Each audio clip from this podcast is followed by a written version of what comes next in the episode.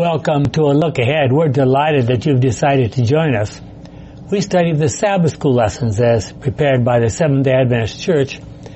And this particular series is on the book of Genesis. Genesis, of course, in Greek means beginnings. So this is the book of the beginnings.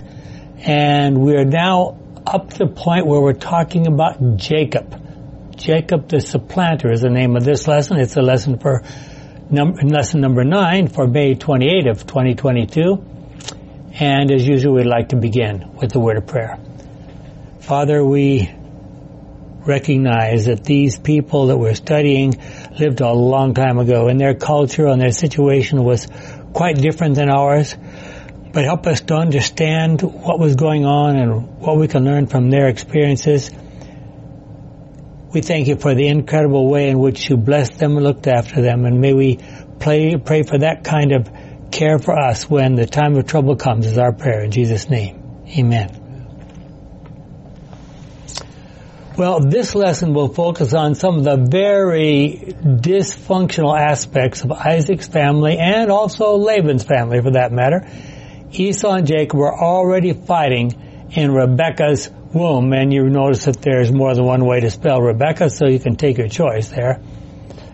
We start off with Genesis 25, 21 to 26 to give us an introduction to this story, and, and to be honest, let's be, be fair, this entire lesson is basically a long story. So you're going to hear a lot of sort of stories here as we move along. Jim?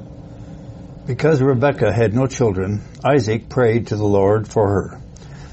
And I, let me just interrupt there for a second. They had been married 20 years already. No children.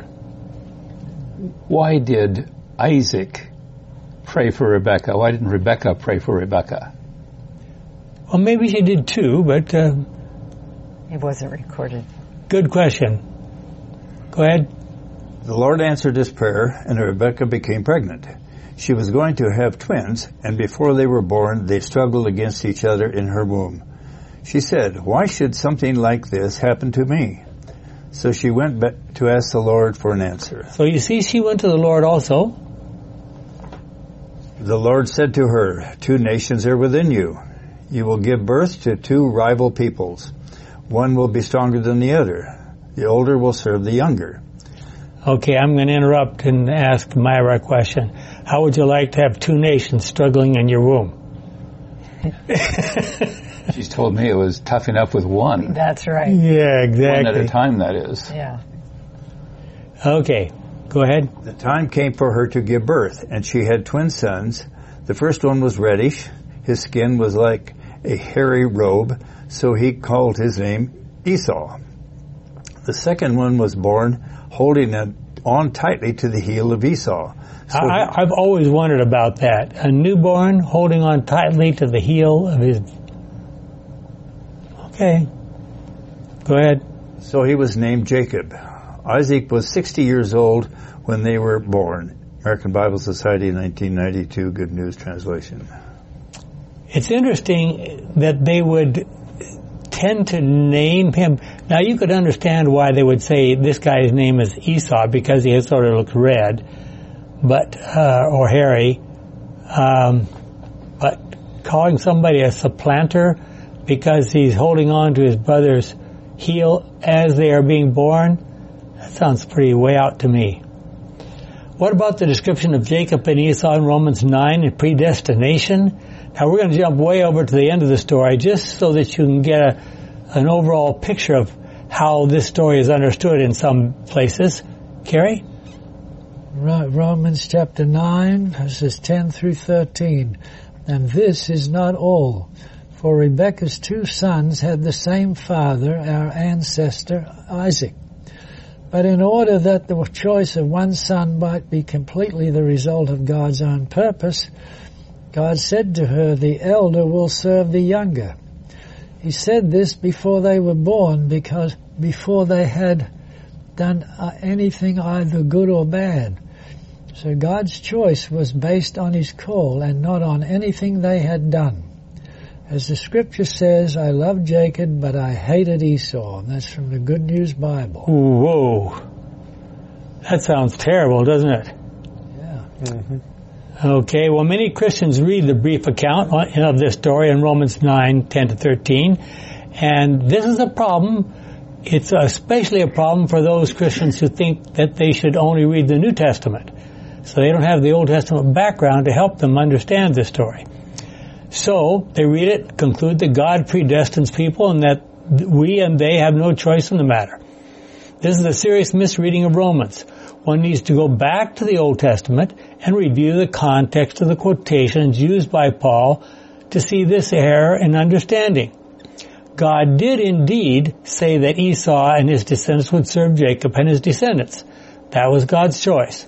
However, this was not a moral matter taking away anyone's freedom. The verse stating from that God loved Jacob and hated Esau is quoted from Malachi 1 verses 2 and 3 and was written hundreds of years.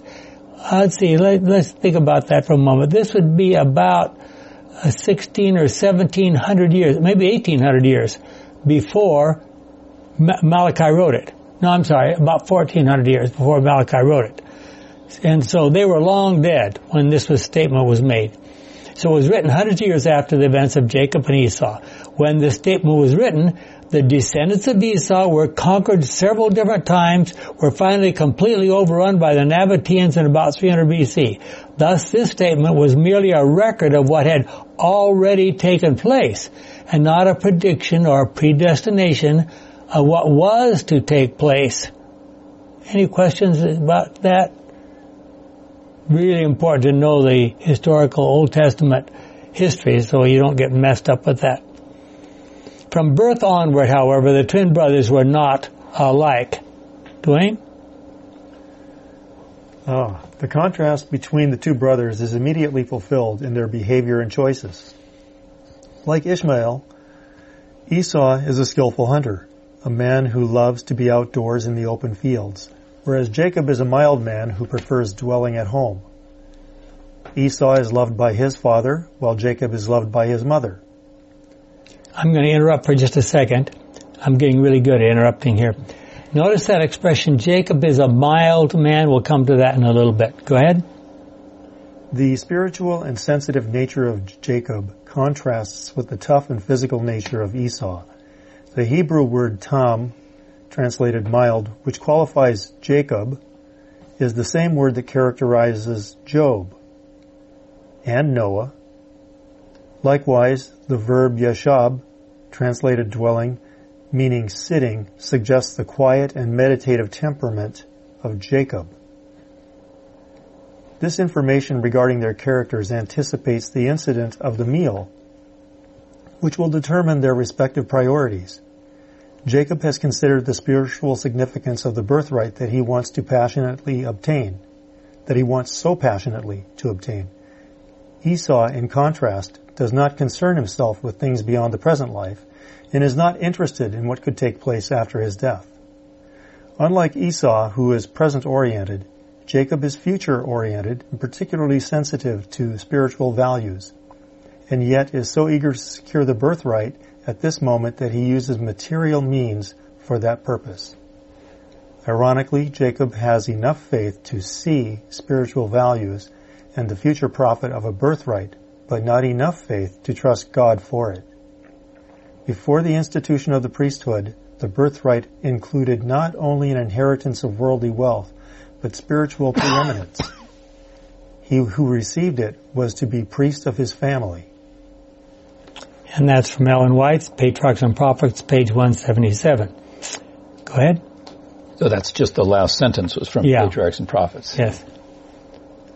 Esau's request in Genesis 25:30 suggests that for him the birthright had no spiritual significance. He was concerned only with his immediate gratification. Thus he despised his birthright. Yeah, and there's references for that. That's from the taken from our Adult Teachers Sabbath School Bible Study Guide. And here's the word we mentioned the word word the word mild. Look what it says with reference to Job. Then the Lord said to J. Well, go ahead, Myra, and then I'll I'll talk about it. Job one, verse eight. Then the Lord said to Satan, "Have you considered my servant Job? that there is none like him on the earth, a blameless and upright man, one who fears God and shuns evil. So now the same, the same word here translated blameless is the one that's used to describe Jacob as being mild. Okay, read the next one. This is Job, uh, chapter 8, verse 20. Behold, God will not cast away the blameless, nor will he uphold the evildoers. And again, there's the word blameless from the same Hebrew word. Then from Genesis 6, verse 9. There are the generations of Noah. Noah was just, was a just man and perfect in his, in his generations. And Noah walked with God. Okay, the word perfect in his generations from the same word. So you can see, and we need to understand that Hebrew is an ancient, ancient language. This pre, you know, exile way back there Hebrew, um, was the, the, the, the, vocabulary was quite limited. So each word was used for a, a wide number of, of purposes. So mild, blameless, perfect, all was the same word. Perfect. Righteous. Mm-hmm. Well, I don't know whether, no, there's a different word for righteous, but similar. Well, it's perfect. Yeah. so, I mean, yeah. yeah like I, I, learned years ago, the word asa or asa, A-S-A-A, mm-hmm. in, into English, they could translate from that one Hebrew word at least 75 different English words. Yeah. And yeah. sometimes I've seen as many as a phrase, eight letters, excuse me, eight words long come out of one Hebrew yeah. word. Well, so even in English where we have lots of words, yeah. we still use the same word for different meanings. Sure. Mm-hmm. Yeah. And you, we need to beware that in English, there are, I've forgotten the exact figure, but it's something like 1500 different root words. And compared to, and that's by far more than any other language, it's because we've just adopted things from so many other languages. French, which comes the closest, is, has about 300,000. I mean, 15, we have 50, 1.5 million. French has 300,000, and then you go to like one of the, some of the African languages, they have two or three thousand, maybe maybe five thousand words altogether. So you have to use one word for a lot of different things. And Hebrew is similar. And Hebrew and ancient Hebrews, it was very limited. Yeah. Okay. And then the language was dead. How many years yeah. before? And then tried to resurrect the thing. And yeah. And start adding a whole bunch of new words to it. I'm going to go back just a little bit. I understand the different words and the different, you know, understandings of why. I don't understand, I should say. Um, but Esau and Jacob, why did God not just have Jacob be born first? Yes, that's a very good question. A very good question. Because the devil got there first. Do we say that? We, do we say that uh, for, uh, in today's language when people twins are born or quadruplets or uh, Uh, why, why, can't it just that's the way it worked out? Yeah. Why does God have to be, manipulate something? Well, it's, it's not not saying that God has to manipulate something. That's just what they did. That was the custom. The firstborn. Well, the real reason, and, and of course we've talked about this before. The real reason was in, in in general when there's one child born at a time, in the ancient custom, the eldest son was responsible for the parents when they got elderly. That's why they gave him a double portion, wasn't it? Yeah, so he gets a double portion. He's also supposed to be the priest of the family. And those are the two things that normally went with being the firstborn. Okay. It's still that way in some cultures too. It's yeah. still that way in some cultures. So, why? Yeah. Why, why didn't God? The challenge and, comes, of course, when you have twins. Yeah. But the, there's also the comments, you know, that Jacob was loved by his mother and Esau by his father. I mean, I have three children and I can't say I love one more than the other. I mean, I like certain traits of, but. Yeah, exactly. Well, Esau demonstrated the fact that his vision was only for the present and his physical enjoyment. On the other hand, Jacob was more concerned about the future blessing, not even the blessing coming to him personally, but to his posterity. Gordon? Hebrews 12, 16 to 17. Let no one become immoral or unspiritual like Esau, who for a single meal sold his rights as the elder son. Afterwards, you know, he wanted to receive his father's blessing, but he was turned away because he could not find any way to change what he had done. Even though in tears he looked for it. The conflict enhanced. Think about how they were born. Now, the conflict enhanced when Esau came home very hungry and agreed to sell his birthright for a bowl of lentil soup. This familiar story is found in Genesis 25, 27 to 34. Um, maybe we should just go ahead and look at that. I think we're going to have time, hopefully. Esau sells his birthright. The boys grew up and Esau became a skilled hunter, a man who loved the outdoor life. But Jacob was a quiet man who stayed at home. Isaac preferred Esau because he enjoyed eating the animals Esau killed. But Rebekah preferred Jacob. One day while Jacob was cooking some bean soup, Esau came in from hunting. He was hungry and said to Jacob, I'm starving. Give me some of that red stuff. That is why he was called Edom. Jacob answered, I will give it to you if you'll give me your rights as the firstborn son. Esau said, all right, I'm about to die. What good will my rights do me then? Jacob answered, first make a vow that you will give me your rights. Esau made, a, made the vow and gave his rights to Jacob. Then Jacob uh, gave some, him some bread and some of the soup. He ate and drank and then got up and left and left. That was all Esau cared about the sign, about his rights as the firstborn son. Oh, Wow. About the spiritual rights as well as the physical, as well as the Especially this, did he, he, he didn't care about the spiritual rights. We do not know exactly at what point this event took place. We do, what we do know is that at the age of 40, Esau chose to marry two Hittite women who made the lives of Isaac and Rebekah miserable. Sometime after that experience, we have these two notes about Esau and his wives. Jim, you want to pick that up there, Genesis 26? uh, verses 34 and 35. When Esau was 40 years old, he married two Hittite women, Judith, the daughter of Beeri, and Bas, Basemath, the daughter of Elon. They made the miserable, excuse me, they made life miserable for Isaac and Rebekah. Good News Bible. And then later, Genesis uh, chapter 27 verse 46. Rebekah said to Isaac, I am sick and tired of Esau's foreign wives. If Jacob also marries one of these Hittite women, I might as well die. wow. How would you really feel? Yeah.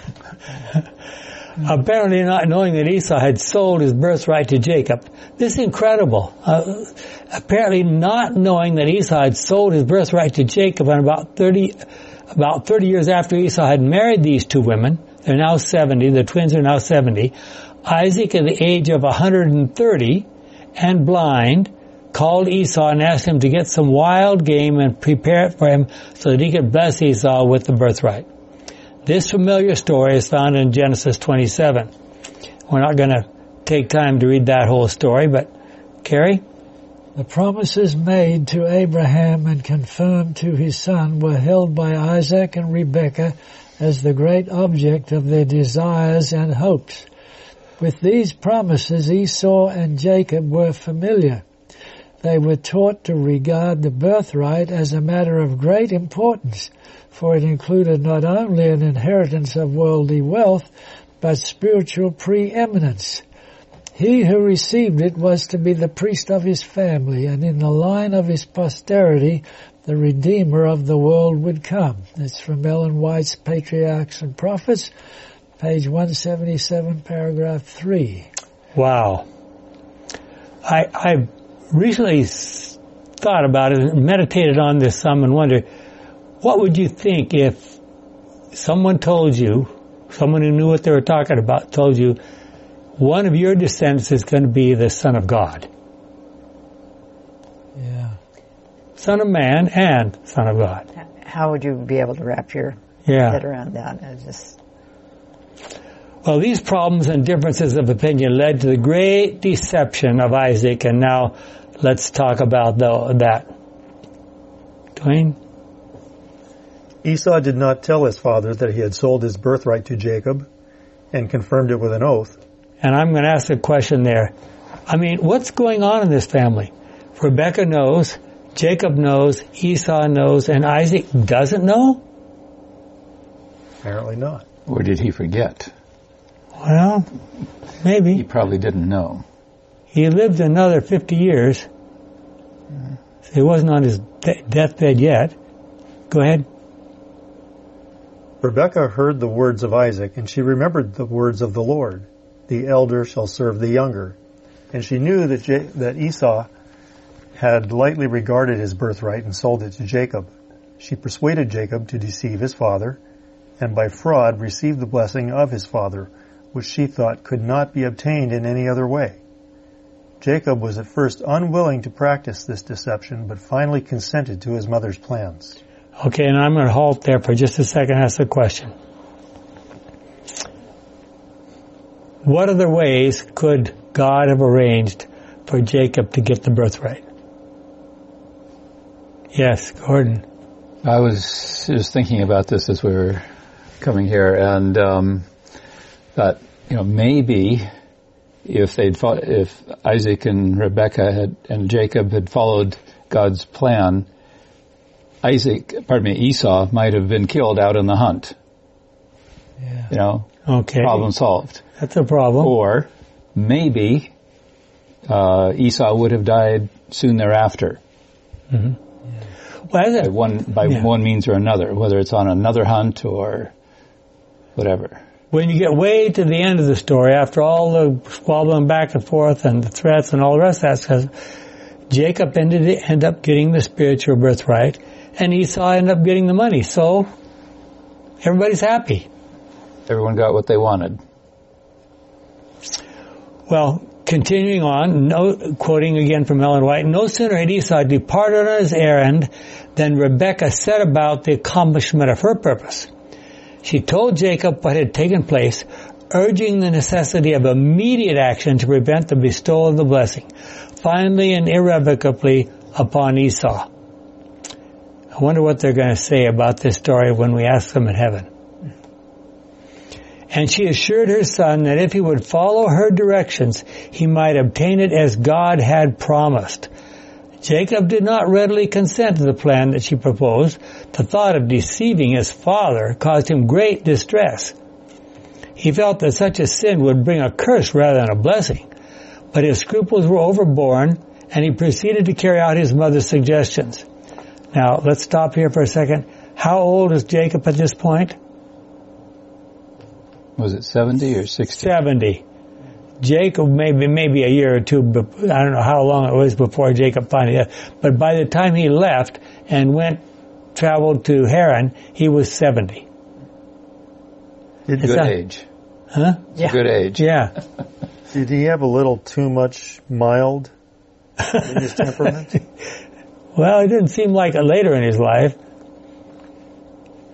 By the way, we should probably mention that the, what Dwayne read was from Spirit of Prophecy, Volume 1, and Yeah. what you're reading is uh, Patriarchs and Prophets, same Yeah. story. Yeah. Okay. His scruples were overborne, so even though he was 70 years old, he listened to his mother, and he proceeded to carry out his mother's suggestions. It was not his intention to utter a direct falsehood, but once in the presence of his father, he seemed to have gone too far to retreat, and he obtained by fraud the coveted blessing. Jacob and Rebekah succeeded in their purpose, but they gained only trouble and sorrow by their deception. God had declared that Jacob should receive the birthright, and his word would have been fulfilled in his own time had they waited for him to uh, to work for them. I mean, it's possible that God just could have prevented Isaac from giving the blessing to Esau. That's another possibility. But like many who now profess to be children of God, they were unwilling to leave the matters in his hands. Rebecca bitterly repented the wrong counsel she had given her son. It was a means of separating him from her and she never saw his face again. From the hour when he received the birthright, Jacob was weighed down with self-condemnation. He had sinned against his father, his brother, his own, his own soul, and against God. And one short hour, he had made work for a lifelong repentance. This scene was vivid before him in after years when the wicked course of his sons oppressed his soul, and that's Patriarchs and Prophets, page 180, paragraphs 2 and 3. So I have a question Mm-hmm. or another proposal here. So it wasn't long before, well, it was a long time before this that Abraham was out of the, almost out of, un, very unexpected, stopped from slaying his son. Mm-hmm. And now God could have done the same thing with Isaac and Jacob. Mhm. Isaac and Esau and Jacob. Yeah, could have. There's another possibility. God has lots of ways he can do things. Yeah. So I get the question, what kind of communication was going on in this family? Was Isaac the only one who did not know that Esau had sold his birthright? I mean, potentially Esau could have come in and if he were honest and on God's side, he would have said, God, I'm- I mean, Father, I'm sorry. I, I sold my birthright to, to Jacob. You need to give the birthright to him. Wouldn't that have been something? anyway, it is difficult to know if Isaac was really completely deceived by all the actions of his wife and Jacob. He was obviously suspicious. You know, he said, well, are you really Esau? In any case, he proceeded to bless Jacob.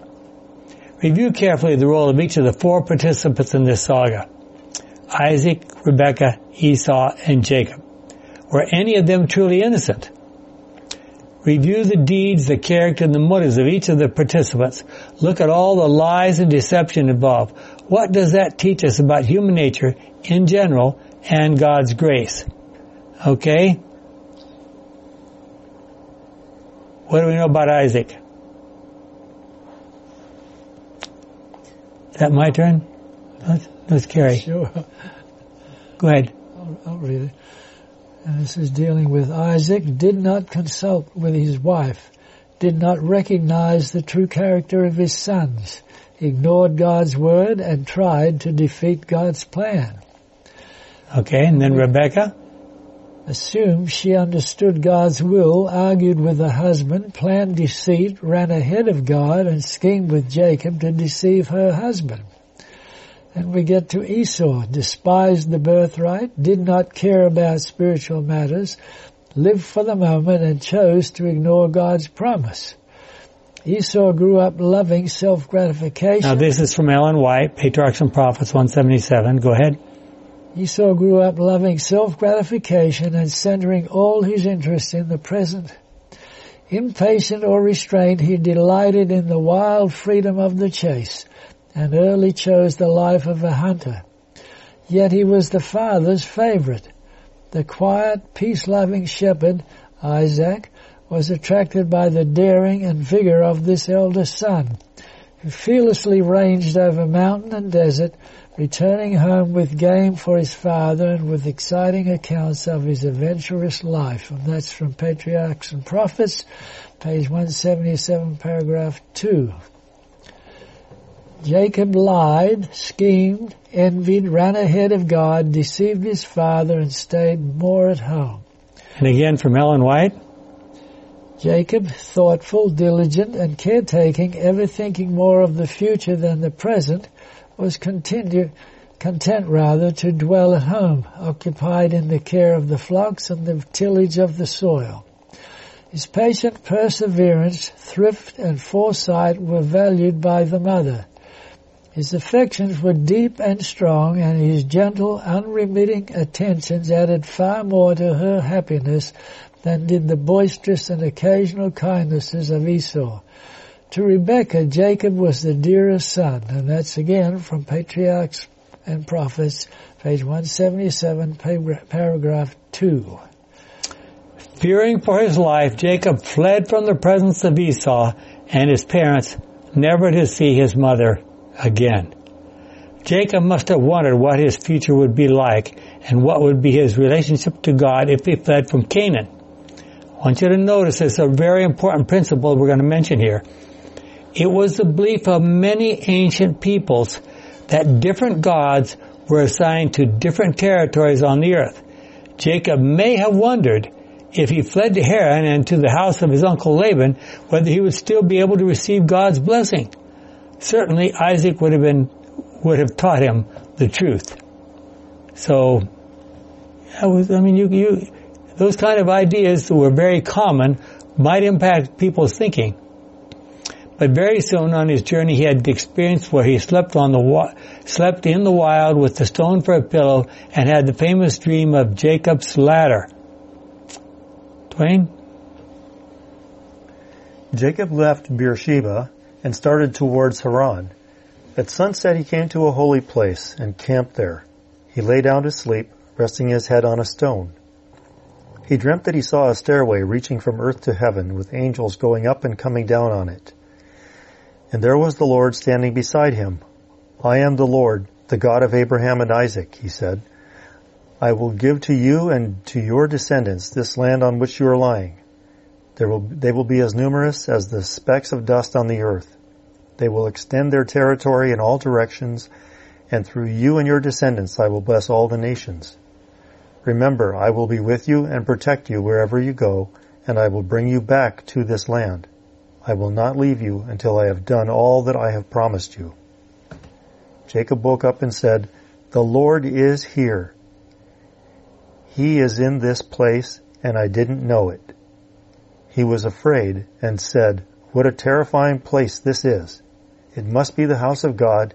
It must be the gate that opens into heaven. Now I'm going to interrupt for a second. Do you think Jacob was really frightened? Or was this an awe-inspiring place? Was he awed by not ODD'd, but AWE'd? I think he was awed by the experience. Yeah. I mean, seeing yeah the seeing angels, seeing God, uh, apparently seeing a connection between what he's doing on earth and what's going on in heaven, seeing a physical ladder. Amazing. In his dream, in his vision. Okay, what happened next? Jacob got up early next morning, took the stone that was under his head and set it up as a memorial. Then he poured olive oil on it to dedicate it to God. He named the place Bethel. The town there was once known as Luz. Then Jacob made a vow to the Lord, If you will be with me and protect me on the journey I am making and give me food and clothing, and if I return safely to my father's home, then you will be my God.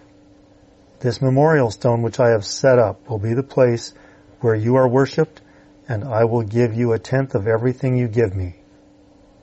Wow. wasn't God already his God? Yes. But so uh, should he? Have, I guess it really should have said, "Then you will continue to be my God if you mm-hmm. return me safely to my father's home." Yeah. So. Really, that would be more correct. Because, I mean, if if he left and he was uncertain about his future, yeah. going to this new place, as, as you suggested earlier, then I think this was a reassurance and a, a recommitment. Yeah, I think very appropriate. Well, what kind of circumstances might lead us to do something like that today? And none of us have probably had a dream in the night with ladders going up and down to heaven. I mean, this is a pretty awesome kind of thing to happen to somebody. Well, we don't get to experience those things very often. In this dream, Jacob sees an extraordinary ladder that is connected with God. The same Hebrew verb, I'm going to let you say that. Netzav. Netzav is used to refer to the ladder that is set up, Genesis 28, verse 12, and the Lord who stood, Genesis 28, 13, as if the ladder and the Lord were the same thing. So now let me interrupt there for a second. In the other later in the Bible, we're going to we're going to actually hear that somebody is a ladder is a bridge or a ladder. Who is it? Remember? I remember it, but I don't remember who. Jesus is the ladder. And he said to Nathan, remember, I mean to Nathaniel, I saw you under the tree. And what did Nathaniel said, oh, you must be, you must be the Messiah. And he says, if you think this is something, you're going to see angels of heaven descending and descending. Yeah. Okay, go ahead. Um, the ladder is linked to the attempt at Babel to reach heaven. Like the Tower of Babel, the ladder is to reach the door of of he- the door of heaven. The, excuse me. But while the Tower of Babel represents the human effort to go up and reach God, the ladder of Bethel emphasizes that access to God can be achieved only through God's coming to us, not through human effort. So one one is an attempt to go up and reach to God, and the other attempt is is God coming down to reach us. Okay. As for the stone on which Jacob put uh, his head and had his dream, it seems to be a symbol of Beth El, the house of God. Genesis 28:17, compared with Genesis 28:22, both of which we just read which points to the temple, the sanctuary, the center of God's saving activity for humanity. It's from the Bible study, the adult okay. Sabbath School Bible Study Guide for okay. Monday, May 22. The phrase gate to heaven, gate of heaven, which occurs only here in Genesis 28:17 in the entire Hebrew Bible is reminiscent of the name Bab El. Mm-hmm. Yeah. gate of God. And thus, uh, of the vain enterprise of the men of Babel who never reached the gate of heaven. The phrase, the gate of heaven, parallels the phrase, the house of God, which refers to the place that is the stone in Genesis 28, 18 and 19. This place, in turn, is the earthly spot of the ladder Genesis 28:12 of Jacob's dream. Therefore, the heavenly counterpart of the earthly house of God, the gate of heaven, points to the heavenly abode or temple sanctuary. Um, oh, that's a lot of yeah.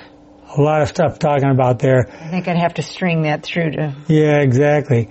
Well, I want I, I want you to just imagine in your mind for for a moment. Jacob came back to this spot to camp here with his flocks many times later in his life. Try to imagine him telling his children, I slept right here, I put my head on this rock, and God's ladder came down to this earth right here. I think that would be quite a yeah. quite an experience. We sing a song about climbing Jacob's ladder. Oh yes. As a young person. The story about Jacob sleeping in the wild with the stone for his pillow is quite familiar. Hopefully you're all familiar with Genesis 20 verses 10 through 22. Contrast the experience J- Jacob had on that occasion with the story of the B- Babel builders in Genesis 11, 1 to 9. Gordon? So from the uh, Adult Teachers Sabbath School Bible Study Guide, the lesson of Bethel is that a connection exists between heaven and earth, and that this connection is Jacob's ladder, which is God himself. So Jacob takes one of the stones he has placed around or under his head, a stone that was associated with his extraordinary dream, and erects a pillar from it. The Hebrew word for pillar, matz, matzaba, mm-hmm. standing, which refers to the standing stone, echoes the words matzab and nitzab, which designate respectively the standing ladder and the standing God. Jacob anoints the stone to signify its consecration as a monument, thus conveying a spiritual lesson. This stone recalls the lessons of Jacob's ladder and the heaven-earth connection. In contrast to the name Babel, which recalls the vain attempt of the men who never reached the door of God, Bethel affirms that we are in the house of God.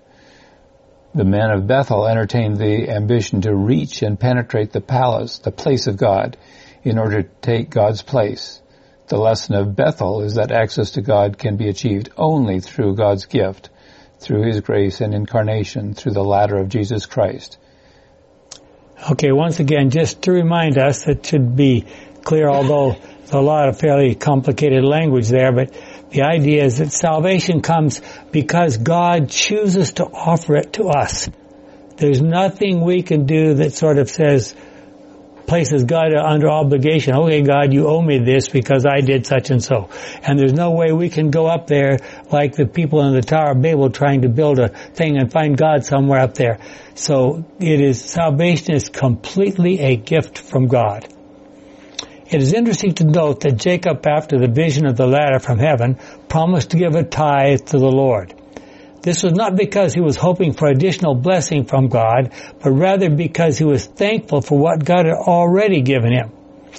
And here we have from our Bible study guide again, because God is in the, because God is the God who cares about and takes care of Jacob's physical needs, and because God is the source of all he has, Genesis 8, 28, 22, Jacob responds by pledging to give his tithe to God. The biblical text does not indicate that Jacob fulfilled his two vows regarding the sanctuary and tithe. Only God's part of the deal is recorded in the book of Genesis. Jacob will acknowledge God's part when he refers to his experience of God's protection, Genesis 35, 3 compared with Genesis 46, 3 and 4. Later, Israel's building of the sanctuary, the sign of the worship of God of heaven, and the institution of the tithe, the sign of the recognition of the God of the earth, suggests that Jacob also fulfilled his vows. From our Adult Sabbath School Bible Study Guide, page one, or the Teacher's Guide 121. So, again, the same idea.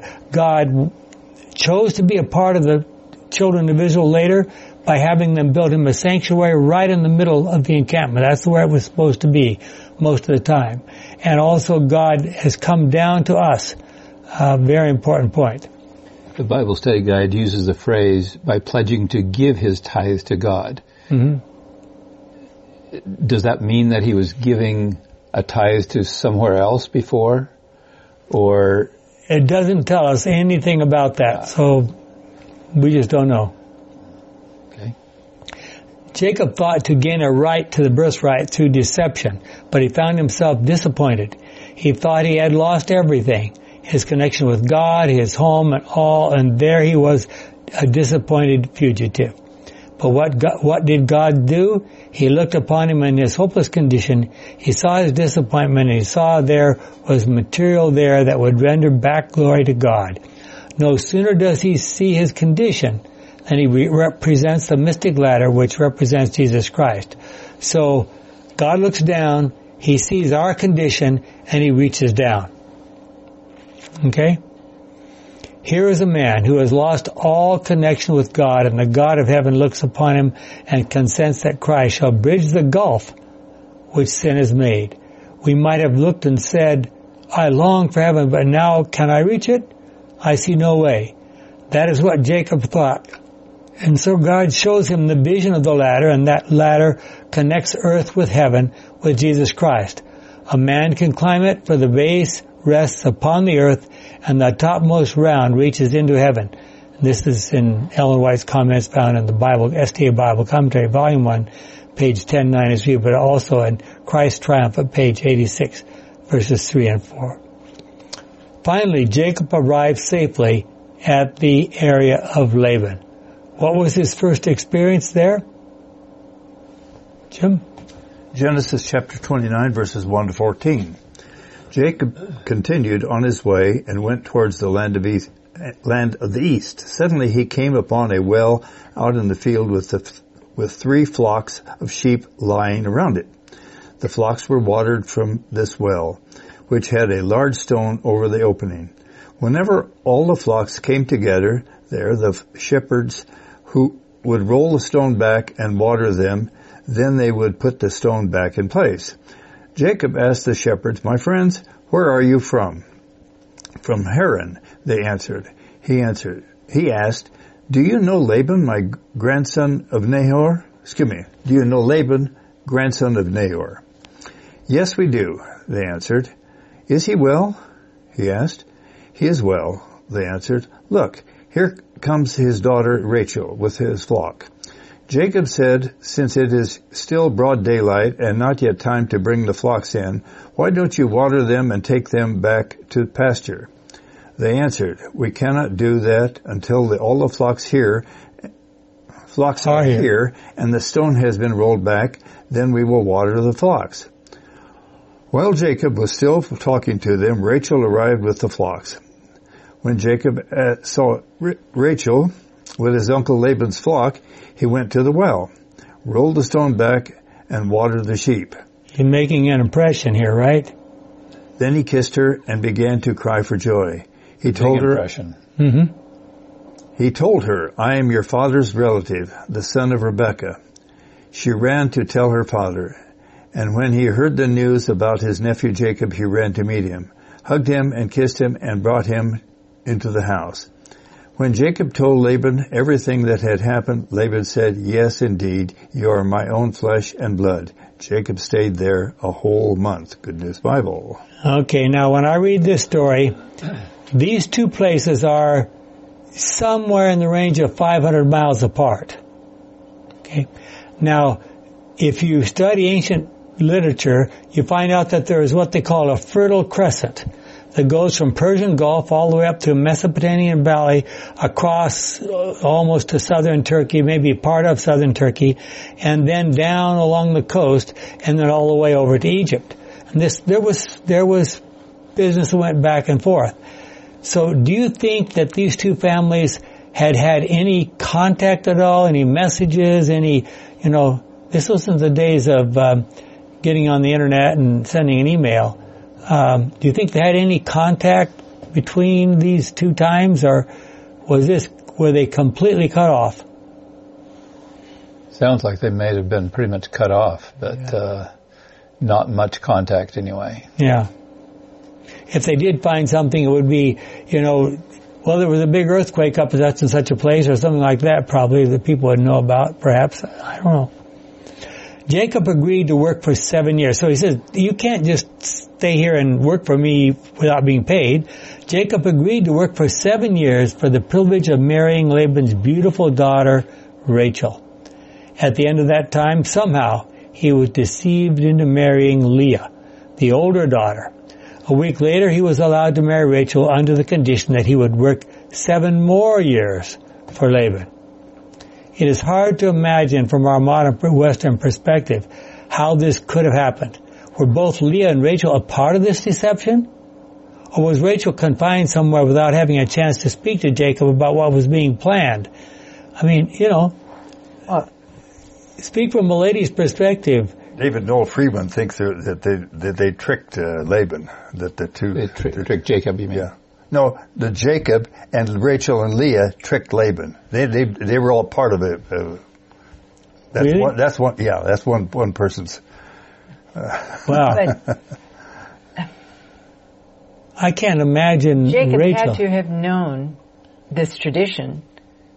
Did and You would have knew thought if that was a real tradition, wasn't married, so why would he think he could? because he'd worked for seven years for it already. So, you know, I'd always had the impression that, you know, here's beautiful young Rachel and here's ugly old Leah. hmm But the Good News Bible says that Leah was beautiful and shapely. No, Rachel was beautiful and shapely. I, I think it said Leah also.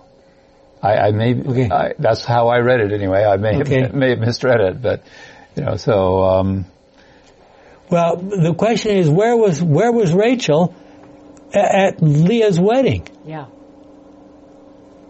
And she was best maid. Yeah, right. Bridesmaid. This is just a vehicle for speculation. Okay. Well, we need to keep going. Was Jacob drunk?